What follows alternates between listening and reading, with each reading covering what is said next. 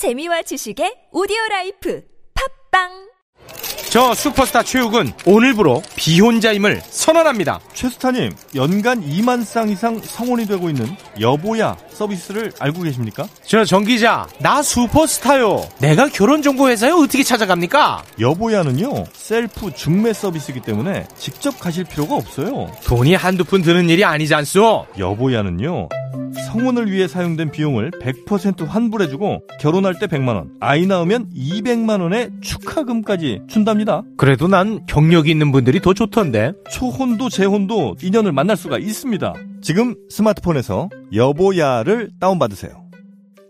야야야, 잘 들어봐. 내가 오늘 버스를 탔는데 말이야. 내 앞에 한 명, 학생입니다. 두 명, 학생입니다. 드디어 내가 딱 찍는데 글쎄! 거북입니까? 어이가 없네. 뻐근한 거북목, 구부정한 어깨, 뒤틀린 골반까지 바디로직 탱크탑과 타이즈로 자세 바로 잡으세요. 남녀노소 누구에게나 좋은 바디로직. 지금 소중한 분께 바른 자세를 선물하세요. 바디로직.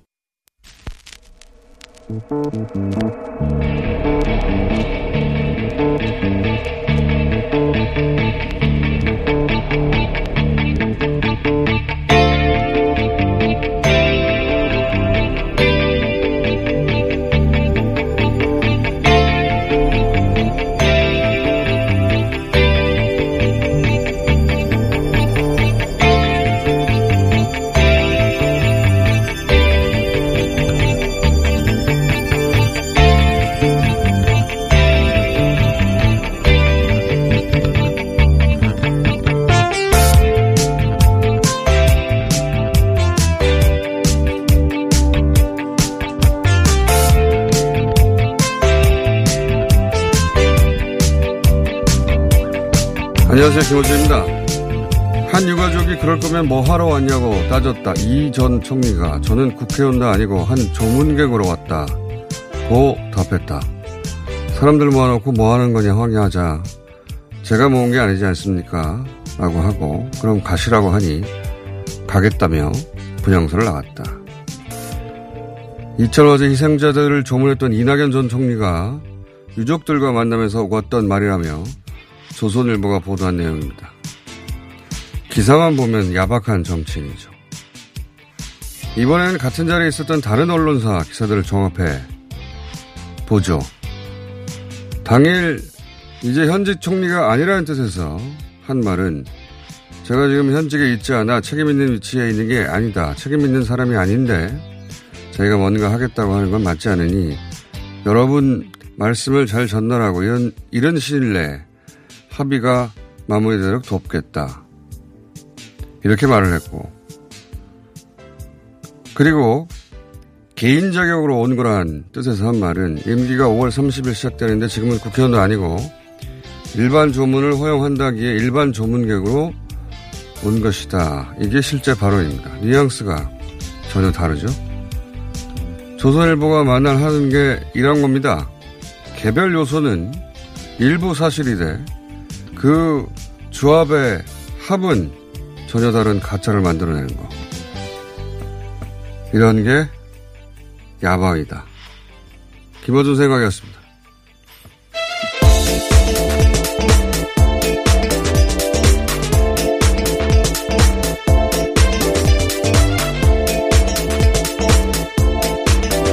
TBS의 비밀입니다. 예. 이런 걸 조선일보가 제일 잘해요. 예. 실제 그날 했다는 말을 다른 언론사들도 뭐 기자들 있었으니까 보도하는 게 있을 거 아닙니까? 예, 그걸 합쳐보면 현직 총리가 따로 있는데 내가 다 해결하겠다고 하면 주제 넘은 게 되니까 어 자신이 현직이 아니기 때문에 잘 전달하겠다. 그리고 왜 왔냐고 하니까 어, 국회의원 임기가 시작되지 않아서 개인 자격으로 온 네. 것이다. 그러니까 이건 어, 잘 전달하고 협의가 잘 되게 돕겠고 그런데 현재 자신이 할 수 있는 건 이런저런 한계가 있다. 뭐 내가 다 해결하겠다고 얘기하는 건 무책임한 거 아니에요? 어 근데 이제 이걸 내가 책임질 일이 아니다.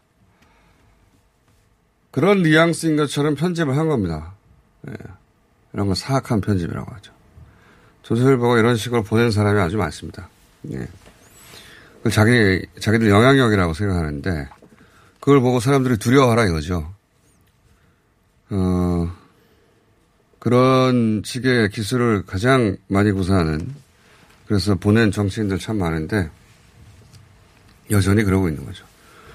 그리고 또 한편으로는, 어, 보수 매체에서의 이낙연, 어, 당선인 견제를 본격적으로 시작했다. 뭐 그렇게 보면 되겠습니다. 예. 여기에 대해서 이제 장재원 의원과 이낙연 총리가 주고받은 말들은 이미 보도가 됐고, 네. 어, 이낙연 전 총리의 대응 방식인 것이죠. 예. 어쨌든 유가족들의 마음이 불편했다면, 어, 그건 내가 소양해 보자고 해서 그렇다라고 넘어갔는데, 제가 보기에는 이 일은 아무 일도 아니에요. 이걸 사건으로 만들어내는 건 조선일보. 이것이고, 조선일보가 조선일보 한 거죠. 이런 일들은 앞으로도 많아질 것이다. 자, 코로나 얘기 뭐 해볼까요? 다시? 네. 미국에서 어제 하루 확진, 추가 확진자가 2만 명 이하로 나타났습니다. 2만 명 이하인데 18,500명 가까이 되니까 네. 이 숫자가 감소 추세인지는 모르겠어요. 예. 어, 유럽에서는 네, 며칠째 얘기하고 있는, 예. 6천 명 가까이 계속해서 나오고 있고요. 러시아도 만 명 이상 나오고 있는 상황입니다. 유럽에서는 영국이 이제 스페인이나 이탈리아보다 심각한 상황이고, 이건 영국에서 왜 집단 면역 실험 한다고 한동안 사실상 방치한 적이 있지 않습니까? 예. 그 후과인 것으로 보이고, 그리고 유라시아 대륙에서는 러시아가 여전히 하루 만 명 이상씩 숫자가 그래서 급속도로 늘어나서 아마도 미국 다음 러시아가 될 것 같습니다. 네, 브라질도 크게 증가를 하고 있는데 계속해서 하루 6천 명 이상 확진자가 나오고 네. 있습니다. 남미에서는 브라질이, 남미, 중남미에서는 이제, 어, 지금은 중남미가 전체적으로 확진 숫자가 굉장히 많습니다. 브라질, 페루, 멕시코, 칠레, 어, 급격하게 늘어나고 있다. 그렇게 예상했었었는데, 한 달여 전에. 실제 그렇게 벌어지고 있고요. 네. 일본에서는 이번 주 계속 100명대가 나왔는데 어제 하루는 이제 102명으로 추가 확진자가 집계가 됐습니다. 일본이 숫자가 자꾸 줄어들고 있는 건 말씀드렸지만 연휴 기간이라 검사 숫자가 워낙 적어서 그랬대. 예를 들어서 102명 중에 어, 가장 많은 도쿄 38명이었거든요. 어제 기준으로. 38명 확진하기 위해서 우리나라 같으면 이제 확진율이 거의 1%되기 때문에 38명 하려면 3,800명은 검사를 해야 돼요. 어제 동경에 검사한 사람의 숫자가 109명입니다. 100명 검사해서 38명 나온 거예요. 검사 수가 그렇게 적어요. 예. 어쩌려고 그런지 모르겠어요, 여기선. 검사하면 둘 중 하나는 거의 확진되는 수준이거든요, 이게. 100명에 40명이면. 그래서 숫자가 적은 것이지 해결된 게 아닌데. 그런데 일본에서 이제 아베 총리는, 어, 연장을 하되, 비상사태를. 이제 어떻게 해제할 것인가 그 얘기를 하기 시작했어요. 뭐, 해결된 게 아무것도 없는데, 검사 숫자를 줄인 다음에, 마치 사태가 진정되어 가는 것처럼 얘기를 하면서 해결 얘기를 하니까, 오사카나 몇 개 지자체에서는, 어, 우리는 오사카 모델로 따라가겠다, 이렇게 선언을. 당국에 따르지 않겠다라고 선언을 했죠.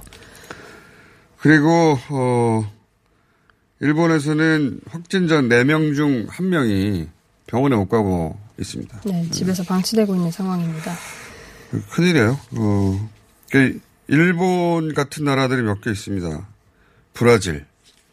브라질도 대통령, 극우 대통령인데, 예, 검사를 안 하려고 하고, 주지사들은 검사하려고 하고, 네. 그래서 중앙정부와 지방정부가 대립하고 있고, 어, 그런 모델로 미국도 있죠. 트럼프 대통령은 하려고 하지, 어, 이제 풀자고 하고, 예. 주지사들은 다른 생각을 가지고, 어, 미국은 이제 트럼프 대통령 대선 전략 때문에 그런 거라고 치면, 네. 대선도 없는 브라질이나 어, 일본. 일본은 난리예요. 예. 일본은 정말 빠져나올 수 없는 상황이 됐다.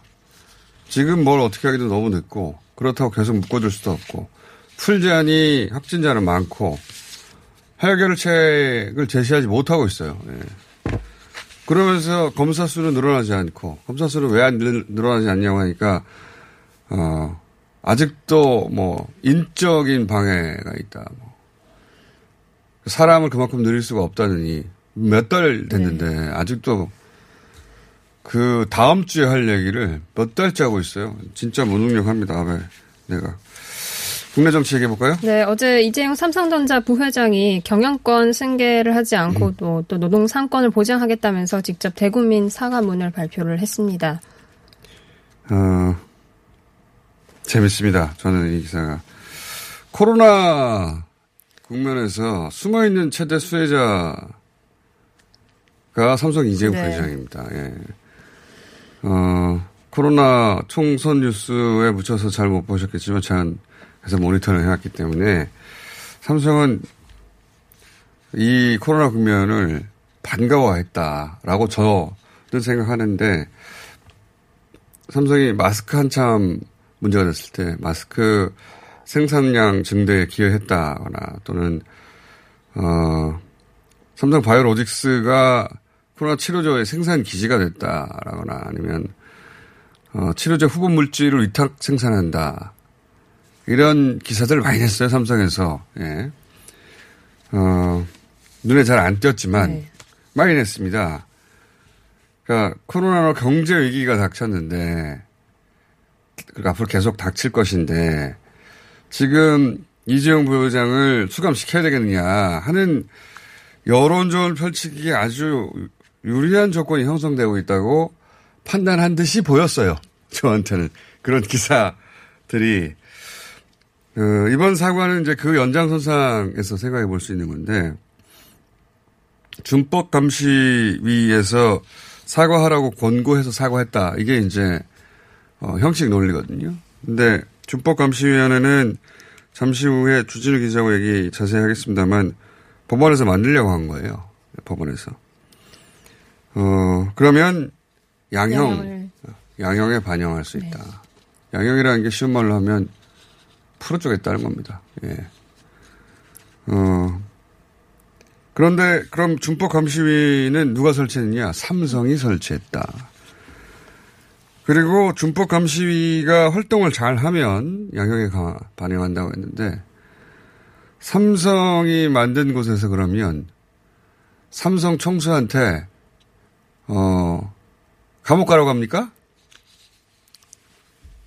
참 그런 겁니다. 예, 어제 발표한 내용은. 내용 하나 하나가 잘못됐다는 게 아니라 내용 하나 하나는 뭐 자녀에게 경영권 승계를 하지 않겠다 또는 뭐 노조 활동 방해하지 않겠다 어, 더 이상 불법을 하지 않겠다. 좋은 내용이죠. 앞으로 네. 어떻게 하겠다는 계획적인 측면이 좀 많고 과거에 대한 얘기는 사실상 빠져 있어서 그런 부분이 잘못했다고 했죠 과거에. 예.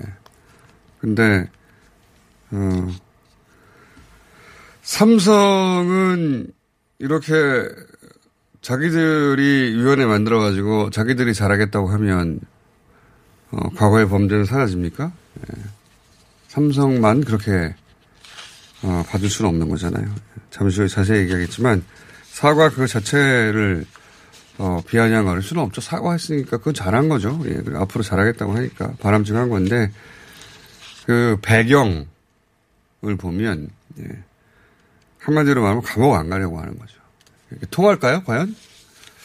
모르겠습니다. 잠시 후에 주진희 기자가 자세히 얘기해 보는 걸로 하고, 다른 정치 사안 잠깐 짚어보죠. 네, 이번 주 이제 민주당과 통합당에서는 원내대표 선출인데 오늘 이제 민주당에서 당선인 총회를 통해서 원내대표를 선출하게 됩니다.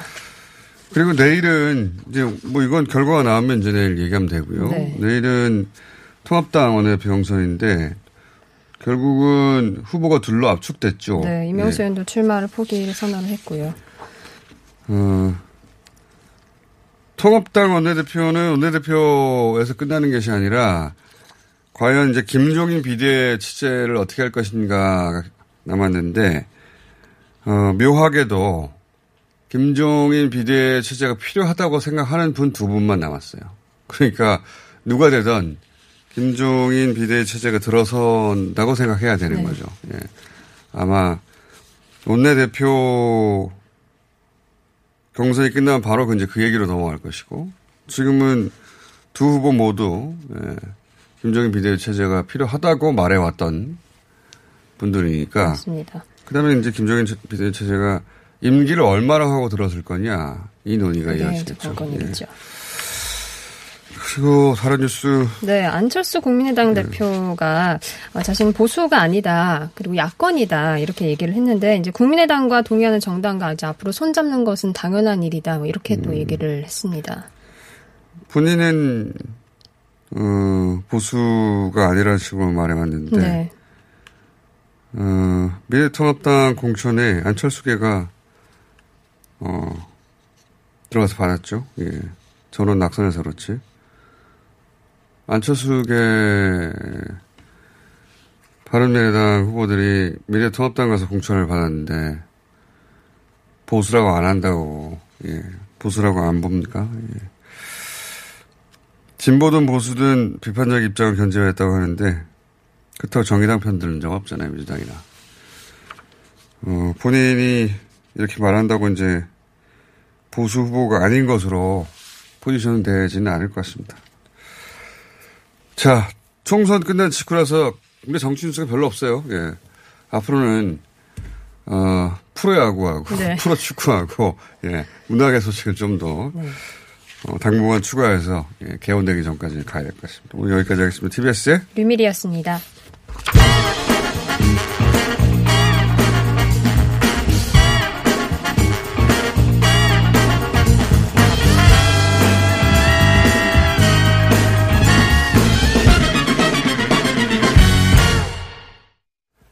자, 러시아의 코로나 확산세가 예사롭지 않죠. 한 만 명 단위로 늘어나고 있습니다. 그런데 연해주 지방정부에서 한국 진단키트에 대한 구매 의사 밝혔다고 하네요. 예, 이거 잠깐 짚어보고 넘어가겠습니다. 블라디보스톡 대한민국 총영사관의 오성원 총영사 연결되어 있습니다. 안녕하세요. 네, 안녕하세요. 자, 러시아에서 감사합니다. 하루 만 명 단위로 급증하고 있지 않습니까? 예, 예, 맞습니다. 네. 그래서 이제 한국하고 가장 가까운 그 연해주 지역 쪽에서, 어, 한국 진단 키트를 구매하고 싶다고 의사를 타진해 왔다고요? 예, 예, 맞습니다. 예, 예, 최근에. 그렇게만 말씀하시면 안 되고요. 그렇게 예, 저희가 예. 알고 있고 좀 자세히 마- 말씀해 주십시오.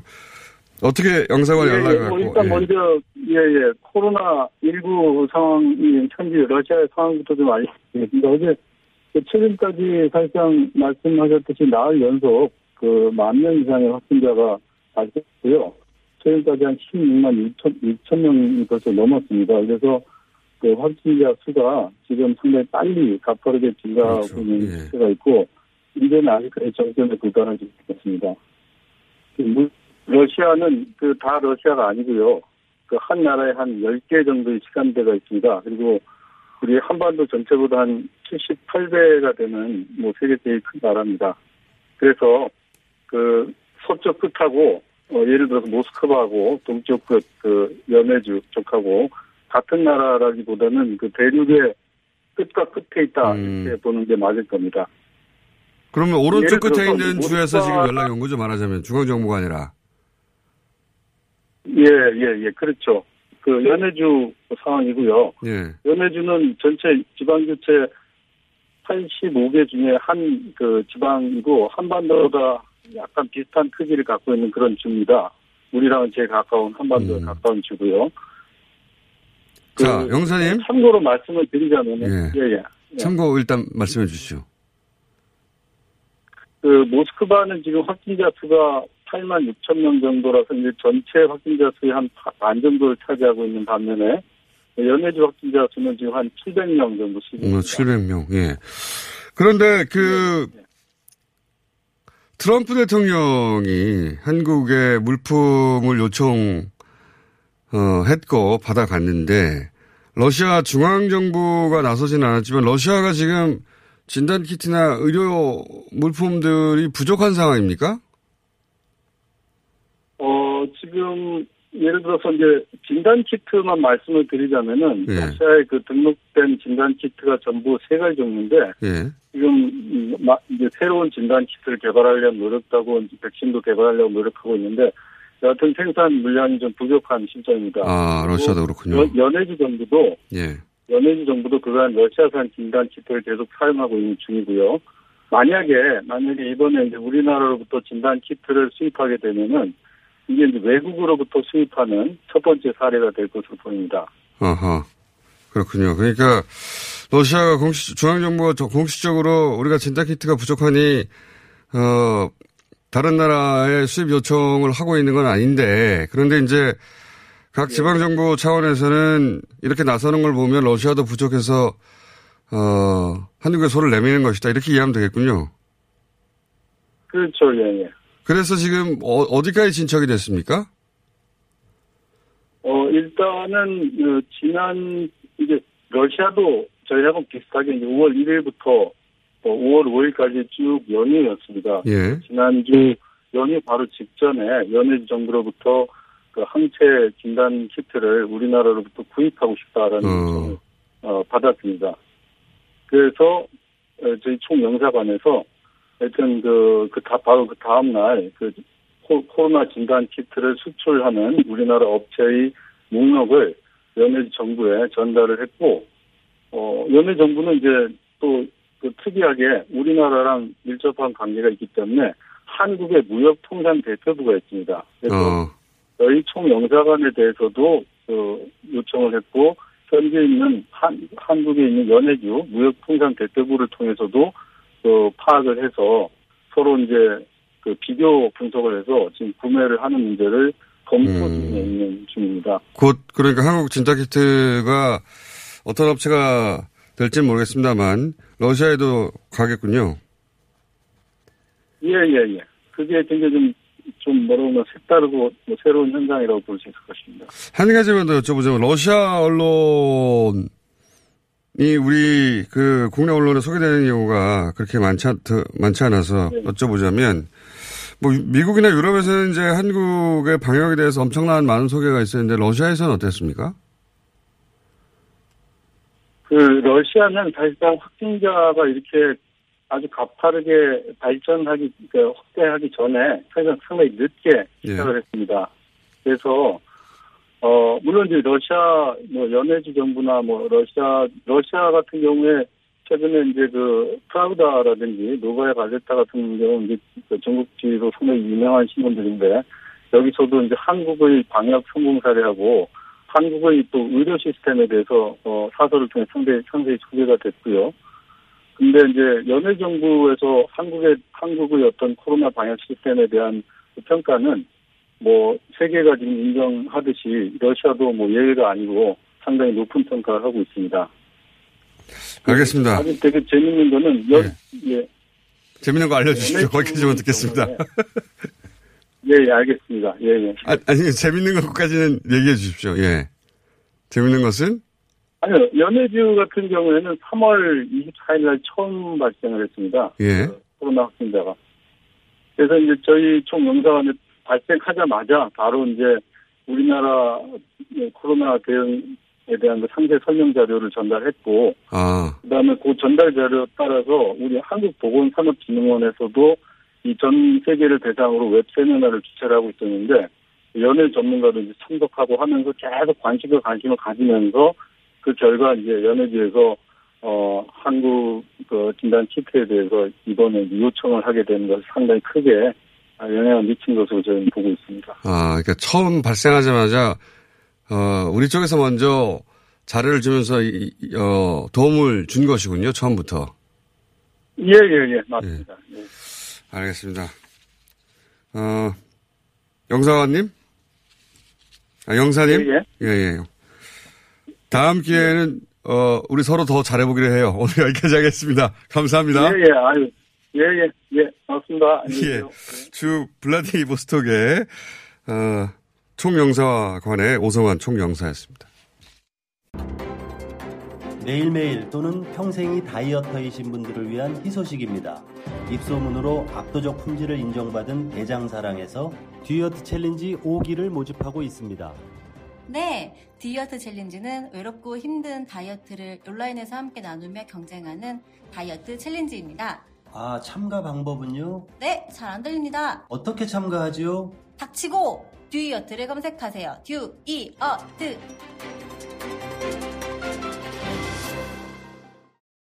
박지희 씨, 코업이 또 완판됐네? 재구매가 많아서 그런 것 같아요. 먹어보면 아침이 다르다고 하잖아요. 오빠들은 어때? 아홉 가지 멀티비타민에 페루산 마카가 콜라보돼서 그런지 아침 활력이 달라. 코업 진짜 좋아. 나는 먹은 날과 안 먹은 날 차이가 확 나더라고. 코업 안 먹으면 너무 불안해. 팟캐스트 유일! 멀티비타민과 페루산 마카의 환상적인 콜라보. 검색창에 코업 검색하세요.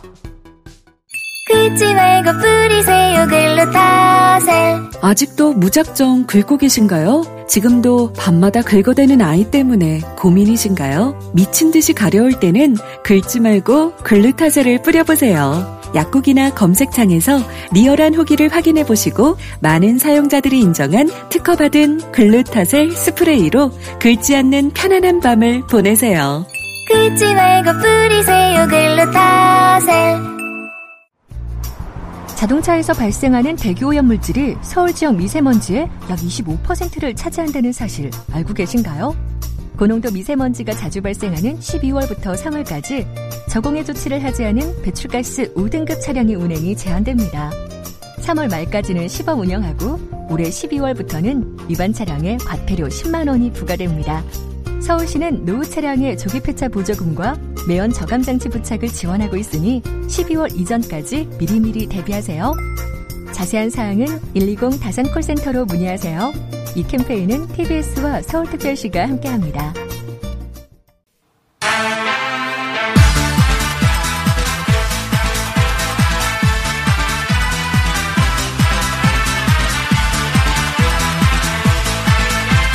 어제 삼성전자 이재용 부회장 사과가 있습니다. 네, 삼성 전문 기자 주조영 기자 와 이야기 잠깐 나눠보겠습니다. 안녕하십니까?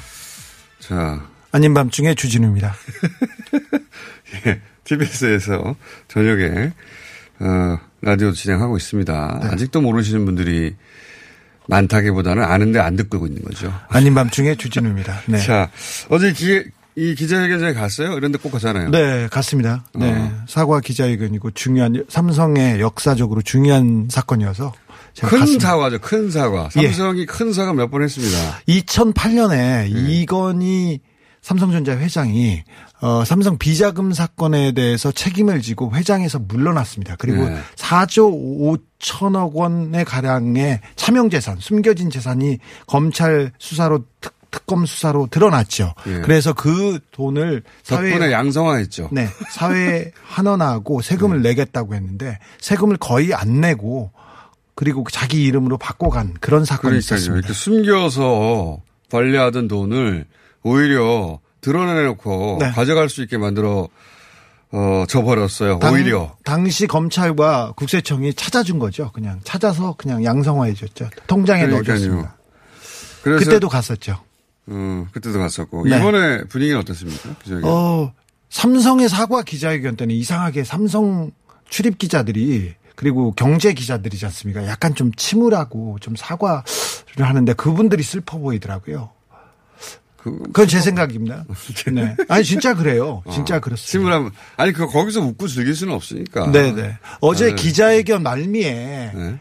어, 질문 받았습니까? 아니요 질문 안 받겠다고 해서 질문 안 받았는데 이재용 부, 그 질문 안 부회장이- 받아도 질문하잖아요. 네, 부회장이 이렇게 어 기자회견을 바로 급히 끝내고 나갈 때 그 외마디 소리가 들렸습니다. 사과는 언제 하나요? 제가 한 겁니다. 네.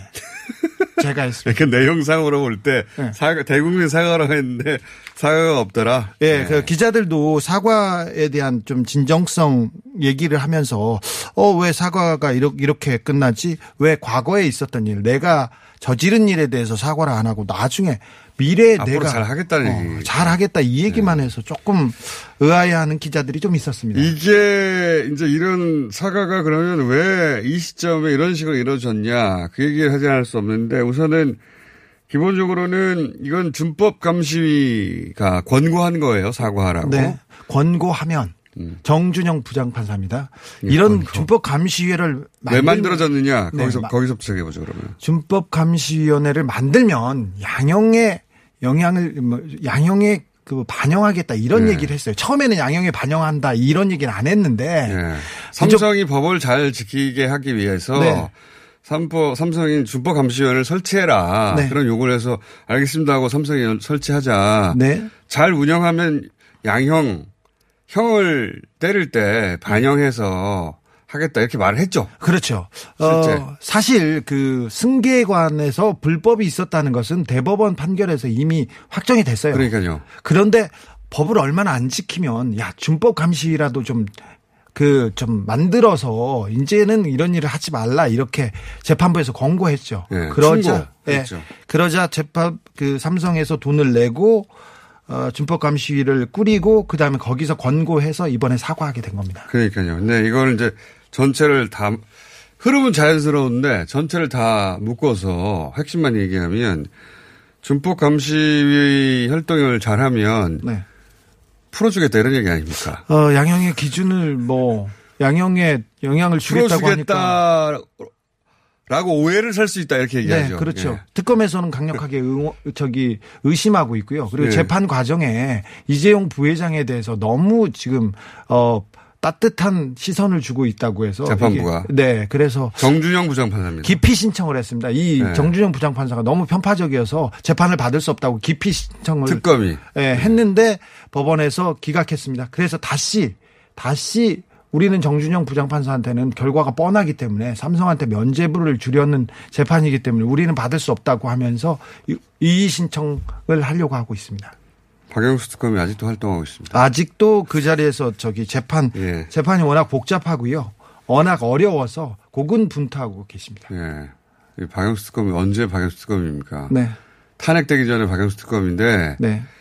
근데 이제 박영수 특검이 아직도 이 재판을 들고 있고 이 정준영 부장판사가 준법감시위원 설치해서 준법감시위원회가 서- 어, 활동을 잘하면 어, 양형에 반영할 수 있다라고 발언을 하자 어, 풀어주려고 하는 것이 다. 네. 그러므로 이 재판부로부터 재판을 받을 수 없다고 기피 신청을 했습니다. 왜냐하면 10년 정도, 10년 정도 구형할 건이라고. 네. 10년 어, 이상입니다. 예, 10년 이상 이재용 부회장에 대해서 네. 그렇게 판단하고 있는데 저기서는 여기 저기서라고 하면 이제 정주영 부장판사 쪽에서는 네. 준법감시위원회 활동을 잘하면 뭐 풀어줄 것처럼 그런 뉘앙스가 있으니까 뇌물을 받은 박근혜 대통령과 최순실 그 최서원 씨는 지금 구속 중에 수감 중에 있습니다. 근데 뇌물을 준 이재용 부회장은 지금 바깥에서 이렇게 1년 살고 나오셨죠. 네 사과를 하면서 지금 이렇게 재판을 받고 있는데 유리한 게 하나도 없어요. 사실은 대법원에서도 파기환송하면서 그 내용의 핵심 내용의 골자는 결국 감옥에 들어가시오 이런 거거든요. 예. 근데 이제 지금 어, 파기환송심 재판부가 안 그랬으면 좋겠나 봐요. 그래서 자꾸 전에 없던 준법 감시위원회라는 걸 설치해서 활동 잘하면 양형에 판정한다 이런 얘기를 하고 있습니다. 대법원에서 결론이 정해졌습니다. 파기환송심은 바- 따질 게 별로 없어요. 맞아요. 그런데 지금 계속해서 재판 과정이 길어지고 있는데요. 네. 길어지고 있는데 그 이유가 뭐 이재용 부회장에 대해서 좀 온정어린 시선도 있겠지만 중요한 거는 지금 그 서울중앙지검에서 네. 이재용 부회장에 대한 그 수사가 진행되고 있습니다. 합병에 대한 불법성. 진행되고 있다기보다는 수사는 작년에 끝났잖아요, 사실상. 네, 지금 거의 뭐 다져가지고 끝났습니다. 그 그런데 조국 전 장관 때문에 멈춰서 했던 거네요. 한 1년 가까이. 그런데 그 부분 그, 그 수사 때문에 네. 그 삼성도 그렇고 삼성도 그렇고 정준영 부장판사도 서- 속도 조절을 하는 거 아닌가 그런 의심을 사고 있습니다. 그래서 지금 앞으로 남아있는 어, 법적 절차는 소환입니까? 아, 그렇습니다. 어, 지금 이재용 부회장은 그 재판을 받고 있는 피고인입니다. 형사 재판을 받고 있는. 그리고 수사를 받고 있는 피의자 신분인데요. 어, 이재용 부회장이 받고 있는 그 혐의는 삼성 바이오로직스 분식 사기, 사기와 사기와 와 그리고 삼성 물산과 에버랜드 합병 예. 합병이 이 부분이 불법적이었고 승계를 위해서 불법이 어, 포함돼 있고 여기에 개입했다는 그 의혹을 받고 있는데요. 예. 어, 검찰 수사에서 그 이재용 부회장의 개입 정도는 거의 그 드러났고요. 아, 개입한 것으로 드러난 건 정황이 나왔어요? 정황이 드러났고요. 그 다음에 합병의 이익을 그냥 오롯이 이재용 부회장이 갖습니다. 음. 그 삼성이 갖는 게 아니라 그러니까 수사는 그 각도에서 좁혀져 가고 있다. 거의. 수사는 거의 다 끝났고요. 그리고 이재용 부회장의 턱 밑까지 거의 모든 사장과 그리고 미래전략실 전 미래전략실 간부들이 다 조사를 받았습니다. 그래서 지금 사실은 어, 이재용 부회장의 소환만 남겨놓고 있다 그렇게 봐도 됩니다. 지금 받고 있는 재판은 뇌물이에요. 예. 대법원. 뇌물. 네. 대법원 에서 파기환송한 것은 뇌물입니다. 근데 그 인정액수가 50억이 넘어가지고 네. 이대로 가다가는 10년 이상 나올 수도 있는 상황. 그런데 이제 재판부에서는 준법 감시 활동을 잘하면 양형의 판단 반영해 주겠다는 말을 하는 상태고 거기에 대해서 특검이 발끈하는 상태인데 이제 이거 지금 검찰에 수사하는 것은 바이오로직스 분식회계 건입니다. 네, 예. 분식 분식 사기라고 보고 있고요. 그 다음에 합병. 합병이 왜 일어났느냐? 불법적인 성, 승계를 위해서 삼성에서 합, 합병을 했다. 이렇게 보고 있습니다. 수사가 거의 다 되는데 이제 묵혀뒀다가 다시 꺼내 들었어요. 그래서 그러면 이, 이 수사에서 기소까지는 얼마 남은 수사가 거의 다 끝났다고 하니까 소환만 남았다고 하니까 소환만 나- 그래서 뭐 다음 주에 뭐 소환될 수도 있다고 보는데 저는 그 다음 주 정도 될 것 같습니다. 한 2주 정도 있다가 이주 이내에. 소환을 합니다. 그럼 5월 이내에 끝납니까? 기소 단계 넘어갑니까? 어, 소환이 되면요. 네. 한 2주 이후에 어, 구속영장이 청구될 겁니다. 그렇게 짐작한다? 네. 본인이 검찰이 아니니까 아니요. 사- 청구된다고 하지 마시고. 수사 사안과 그 네. 그리고 지금껏 드러난 의혹만 보면 이재용 부회장에 대한 구속영장 청구는 불가피해 보입니다. 불가피해 보인다. 네. 예. 자, 그럼 대략 지금으로부터 3, 4주 후에는 영장을 칠 수도 있다. 네. 영장이 나오느냐는 또 별개의 문제죠. 별개의 문제입니다. 그런데 네. 지금까지 드러난 의혹은 어, 삼성물산 합병 과정에 불법이 있었고 이재용 부회장의 개입 정도가 명확하며 이재용 명확하다고 할 수는 수사로 명확해 보인다. 네, 명확해 보이고. 어, 이- 검찰에서는 그렇게 판단하고 있다. 어, 이재용 부회장의 개인의 이익을 위해서 이 불법적인 합병 과정이 진행됐다는 것은 명확합니다. 그건 명확하죠. 네. 근데 관여의 정도가 네. 이재용 부회장은 가만히 있었는데 알아서 한 것인지 아니면 지시한 것인지는 그게 밝혀야 할 대목이지 않습니까? 지시 과정에서 그 이재용 어, 부회장이 직접적으로 관여한 정황이, 정황이 일부 있습니다. 있, 다로 네. 취재되었다. 네.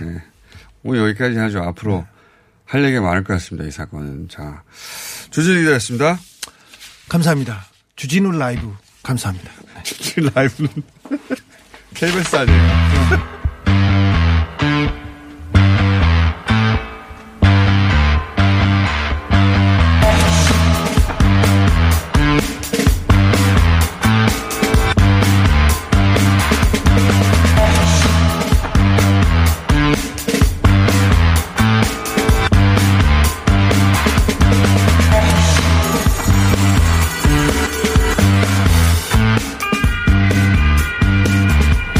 자, 어, 총선 끝난 지 한 달여 되어 가는데, 어, 총선 끝나면 이제 다 휩쓸려, 이렇게 잠깐 반짝 분석 얘기하다가 다 끝나버리거든요. 예. 저희는, 어, 총선 분석을 여야 모두 잠깐 지역별로 좀 해볼까 합니다. 잠깐이 아니라 앞으로.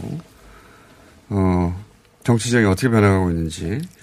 오늘은 첫 시간인데 충청권 먼저 얘기해 볼까 합니다. 왜냐하면 충청권이 그 이전 선거하고는 뭐랄까 가장 크게 달라진 지역이라고 할 수 있거든요. 예, 민주당 김정민 의원 모셨습니다. 안녕하십니까? 예, 안녕하세요. 예. 어, 어렵게 이 당선되셨습니다. 그죠?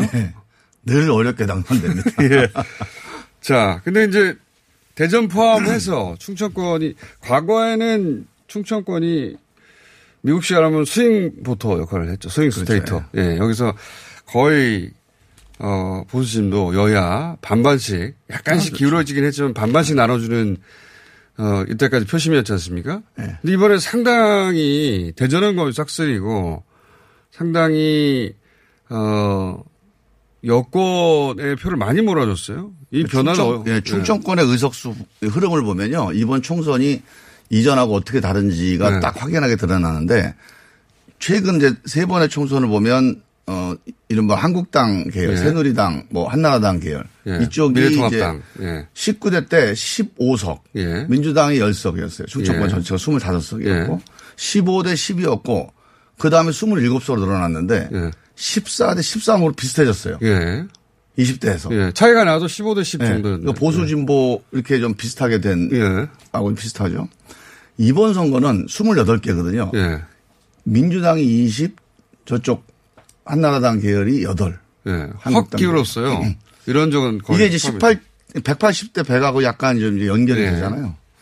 그래서 전체적으로 이번 총선의 결과를 이제 그 흐름을 예. 또는 그 어떤 윤곽을 보여주는데 충청권 의석 분포가 정확하게 일치하고 있다. 이렇게 충청권이 이렇게 어, 항상 그 swing voter 또는 뭐 swing state 미국식으로 말하자면 역할을 하다가 이렇게 한쪽에 어 몰아준 어느 정도는 이게 이유는 뭡니까? swing voter 역할이라기보다는 네.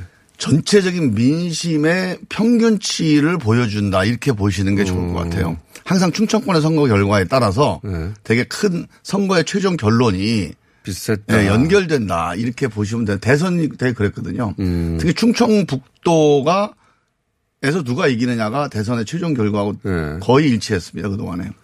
이제 그런 점 때문에 이제 충청권이 나타난 특징하고 전체 선거하고 되게 비슷한데 비슷하다. 일단 가장 기본적인 특징이 여도 야촌이에요. 여도 야촌. 예, 충청권도 보면 대전, 세종, 천안, 아산, 청주 예. 이런 거는 완전히 민주당이 아, 석권했습니다. 그렇군요. 그다음에 이제 시군 복합 지역, 예. 시군이 같이 있는 지역은 또 거의 또 통합당 의석이에요. 음. 아, 그렇군요. 그러면 과거도 그랬고 이번에도 그랬고 전체 그 총선 결과고 대선 결과를 보려면 충청- 충청권 전체 표심을 분석해 보면 대략 그 분석 그 구도대로 결과가 나온다. 의석수 정량도 그렇지만 좀 정성적인 접근을 해도 비슷한 게 지금 제가 말씀드린 대로 여도 여, 도 야천 이 네. 현상이 영, 영원함을 빼고 전국적인 판도에서 보면 이 충청권의 이 현상하고 거의 일치하거든요. 어. 그 다음에 이게 이제 이건 세대 투표예요, 결국은. 네. 그러니까 이제 그 도시 지역은 아무래도 50대 이하가 많고 그다음에 농촌 지역은 60대 이상이 많으니까 세대 투표가 이제 대한민국 투표의 중심으로 자리 잡았다. 이걸 아주 상징적으로 보여주는 선거였고요. 그다음에 이제 현장에서 이렇게 대화를 나눠보면 예. 제가 저희는 약간 시골 지역이거든요. 도농 예, 복합 지역이니까. 그렇죠. 근데 제가 이렇게 나눠보면서 아 이번 선거가 한국당이 통합당이 이게 어렵겠다고 딱 느꼈던 순간이 있어요. 어, 그, 그러면 이 전체 특징을 말씀하셨고 예. 그, 그 도로목합 지역으로서 보수성이 강한 지역 아닙니까? 그렇죠. 강한 그 지역이었어요. 여기서 이기셨는데 그러면서 아 이번 이슈 그러니까 이 지역구에서 핵심이 되는 이슈를 봤을 때 어렵겠다 한국당이 그런 감이 오셨다. 그게 뭡니까? 네. 그게 지금 핵심이. 바탕은 뭐냐면 예. 그 그냥 약간 중간층에 있는 그야말로 스윙보터에 해당되는 유권자인데 그렇게 얘기를 하시더라고. 아이고 그 한국당이 너무 심했어. 너무 발목을 많이 잡어. 근데 어. 그 얘기가 네. 사람들한테 그러니까 그 스윙보터에 해당되는 사람들이 그 얘기를 되게 많이 했어요. 어. 근데 그게 통합당이 통합하면서 약간 분위기가 바뀌었거든요. 예. 아, 문재인 정권 좀 심판해야 되는 평가해야 된다 이렇게 가다가 코로나가 생기면서 예. 저는 코로나 자체가 뭐 우리 여당에게 좀 도움이 됐다 이런 것보다는 코로나에 대한 대응. 어. 여당은 정말로 그걸 일로서 대응한 거고 야당은 그것도 정치적으로 반대하거나 발목 잡는 데 또 이용을 했던 면이 좀 있어요. 유권자들이 정확하게 들어봤다. 그 점이 저는 코로나에 대한 한국당의 대응. 음. 그때는 문재인 정부하고 협력을 해줬어야 되거든요. 그러니까요. 결과적으로 보면 그때도 예. 그걸 가지고 정부를 공격하는 소재로 삼은 거에 대해서 유권자들이 어 이건 아니겠다 음. 그런 흐름이 딱 형성된 거라고 생각이 들고 저희 선거가 좀 특징적인 게 저희 상대방 후보가 두 달 내내 프랭카드를 이- 이렇게 걸었어요. 조국 대변인 심판. 그러니까 이거는 아. 조국 선거다 이거는. 아, 그 프레임을 그렇게, 그러니까 코로나 프레임도 어, 협조하지 않는 프레임을 잡았고 네. 전략을 잡았고 그리고 작년 한 해 내내 이제 뜨거웠던 조국 프레임을 또 걸고 나왔군요. 그게 이제 우리 서- 서울 지역이나 수도권 지역만 해도 그게 옛날 이슈잖아요. 예. 그러니까 지나간 이슈인데 여기는 이제 제가 이제 조국 청문회라든가 조국 장관 활동 많이 많이. 하다 보니까 이 양반이 이제 조국 프레임으로 가겠다고 작심을 했어요. 어. 그 서울에 있는 유튜버들 유명 유튜버들 다 동원해가지고 어. 그 유튜브 방송을 뭐 여러 개를 했더라고 보니까 예. 그러면서 두 달 내내 그 캠페인을 한 거예요. 예. 어 보니까 못 키는 거예요 그게. 어, 여전히. 이 어르신들이 만나 보면 다 잊어버렸다고 다 말씀하시다가 갑자기 아이고 조국 때 너무 너무한 거 아니야? 이제 이런 거꾸로. 얘기를 하기 시작하더라고요. 어, 꼭 조국 너무 변호한 거 아니야? 네. 예. 근데 예. 그 조국 문제가 이렇게 돼 있더라고. 딱 우리 60대 이상 어르신들은 걱정하고 어 그거 왜 그렇게 했냐 이렇게 물어보시는 분도 계시고 3, 40대 유권자들은 예. 제가 이제 우리 논산 계령 금산에 보면 젊은 분들이 많이 있는데 예. 어, 김종민을 잘 모르는 분도 많이 있어요. 도시하고 좀 다르게. 예. 근데 이번에는 아주 적극적으로 지지를 하거나 막 전화를 하거나 이런 양상들이 되게 강했습니다. 아, 조국 이슈 때는. 네, 양쪽의 결집이 어. 최대한 결집이 된 거예요. 어. 근데 양쪽의 최대 결집의 결과 저희 같은 도농복합 지역이나 시골 지역도 예. 결론은 어떻게 났습니까? 이긴 거죠. 어. 제가 당선됐잖아요.